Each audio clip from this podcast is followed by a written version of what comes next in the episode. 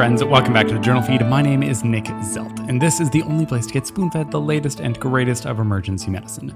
We just want to keep you guys up on the literature, and to do that, I will spoon feed it to you. Let's take a quick look at everything that we're going to cover from this week. First off, uh, the best we've got for VL and DL. After that, there are two options to shut down the thyroid. Which should you pick? Then, is a CT of the C spine enough in kids like it is in adults? After that, patients in the US have access to their test results immediately. How do they feel about that? And then finally, long resident work hours are probably bad for everyone. If you are hearing this right now, then you are not currently a Journal Feed subscriber, and so you are not getting the full Journal Feed podcast, only getting a portion of the past week's articles. Don't worry, all good articles. But if you would like to get full access to both the podcast and the blog, then you'll have to become a member. All the details for that are at journalfeed.org. And remember, we don't ever want money to be a barrier to better patient care. So if you're having any trouble affording a subscription, just get in touch. We'll help out. This is the audio version of the past week summaries, which this week were brought to you by Seth Walsh Blackmore, Sam Parnell, Amanda Matthews, Megan Hilbert, Doug Wallace, and Clay Smith. Okay, let's jump to the second article titled Comparison of Propylthiouracil versus Methimazole for Thyroid Storm in Clinically Ill Patients out of the JAMA Network Open. Now, your patient might not be wide eyed and tachycardic because they're listening to you so intently, they might just have, you know, proptosis and thyroid storm. This is a life threatening diagnosis that can lead to multi organ failure, which is, of course, associated with significant morbidity and mortality. So, the sooner these patients get put on treatment, the better. You will, of course, remember from medical school the cocktail of medications that is used to treat thyroid storm. This will typically include beta blockers, thionamides, iodine, glucocorticoids, and cholestyramine. Likely the most important step is the thionamides, which come in two flavors propylthiouracil, PTU for short, and methimazole. Quick reminder both of these drugs block thyroid hormone synthesis. Now, which one of them should you choose? Well, in a non pregnant patient, the choice is not always super obvious. In theory, you'd like to use PTU because it actually reduces peripheral conversion of T4 to T3, which is helpful just, you know, generally, because T3 is the active hormone. However, PTU is more hepatotoxic, so methimazole might be safer. Methimazole also has a longer duration of action. The American Thyroid Association recommends PTU as first line, but there are other recommendations out there in the world. The Japan Thyroid Association recommends both PTU and methimazole. Let's do a little comparison. Or rather, not let's, but the authors of this study it actually did one a comparative effectiveness study using a large multi center cohort from the US Premier Healthcare Database. They isolated patients with ICD 10 codes for thyroid storm who were admitted to intermediate care units or the ICU and received both corticosteroids and thionamides. This totaled a little under 1,400 patients, split about half half between PTU and methimazole. The primary outcome was in hospital mortality or discharge to hospice, which was 7.4% overall, without a significant difference between these two groups. Methimazole was numerically lower at 6.3% instead of 8.5% for PTU. There was also no difference in secondary outcomes of organ support, adverse events, or hospital costs. This is a hard thing to study. Thyroid storm is not a very common presentation. So, having limited data through just retrospective studies, it's not surprising that this is what we're resorting to. We don't know why each drug was chosen in each of these cases, though, so but it seems like methimazole might have been actually underdosed. Most of the doses being given were 40 milligrams rather than the recommended 60 to 80. This study seems to show, though, that both are good choices, and I totally agree with that.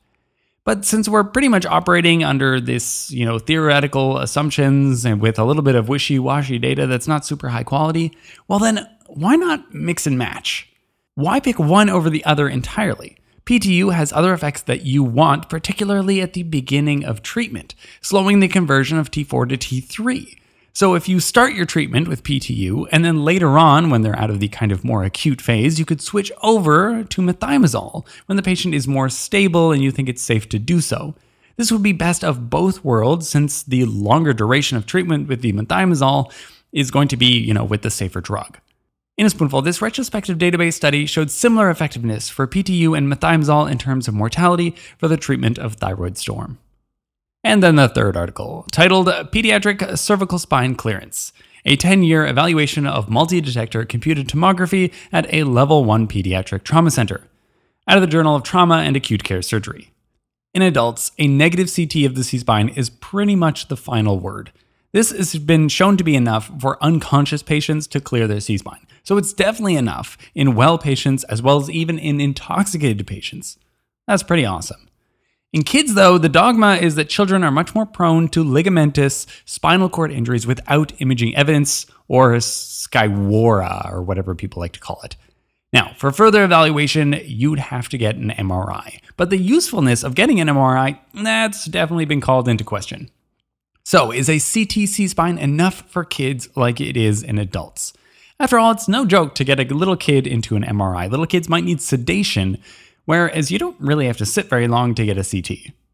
This study was a retrospective cohort study done using a trauma registry from a level 1 pediatric trauma hospital.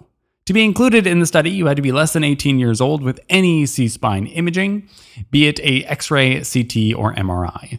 The primary outcome was the occurrence of clinically significant cervical spine injury defined as requiring surgical fixation or placement of a halo. They had about 4,500 kids identified, 2,300 of which had CT scans of their C spine. 300 had findings, and 59 had significant injuries. Again, that was placement of a surgical fixation or a halo to be a significant injury.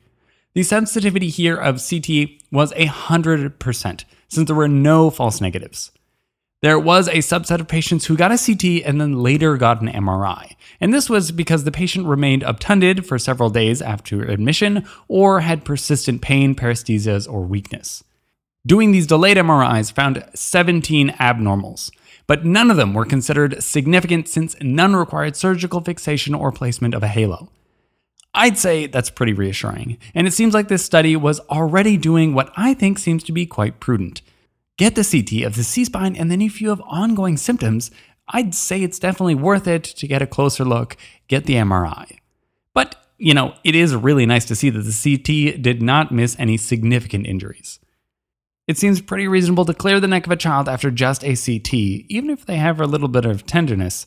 Don't worry, about half of adults actually have C spine tenderness at baseline, and kids that have broken their necks, they don't hide it. If they're alert, then they typically hold their head kind of oddly and they will not move it. Not to mention that most kids are not going to wear collars at home even if you ask them. We've definitely covered evidence for that already at the journal feed. In a spoonful, CTs of pediatric C spines were reliable in ruling out all findings that required surgical fixation or placement of a halo in this single center study. Okay, that brings us to the wrap up. What did we cover? Then, from the second article, both PTU and methimazole look like good options for treating thyroid storm in this large retrospective study. From the third article, don't overutilize CTs of children's C spines. But if one needs to be done or has already been done, then you can feel pretty confident from this study at least that you haven't missed anything grave. Links to all the articles summarized can be found at journalfeed.org, where the newsletter is the best place to make the podcast into a bite sized nugget of space repetition. If you feel like you're missing out a little bit, you'd like to hear more, you'd like to read these summaries, then come on over and join us in the members feed. Our goal here is for you to read less, learn more, and save lives, one spoonful at a time.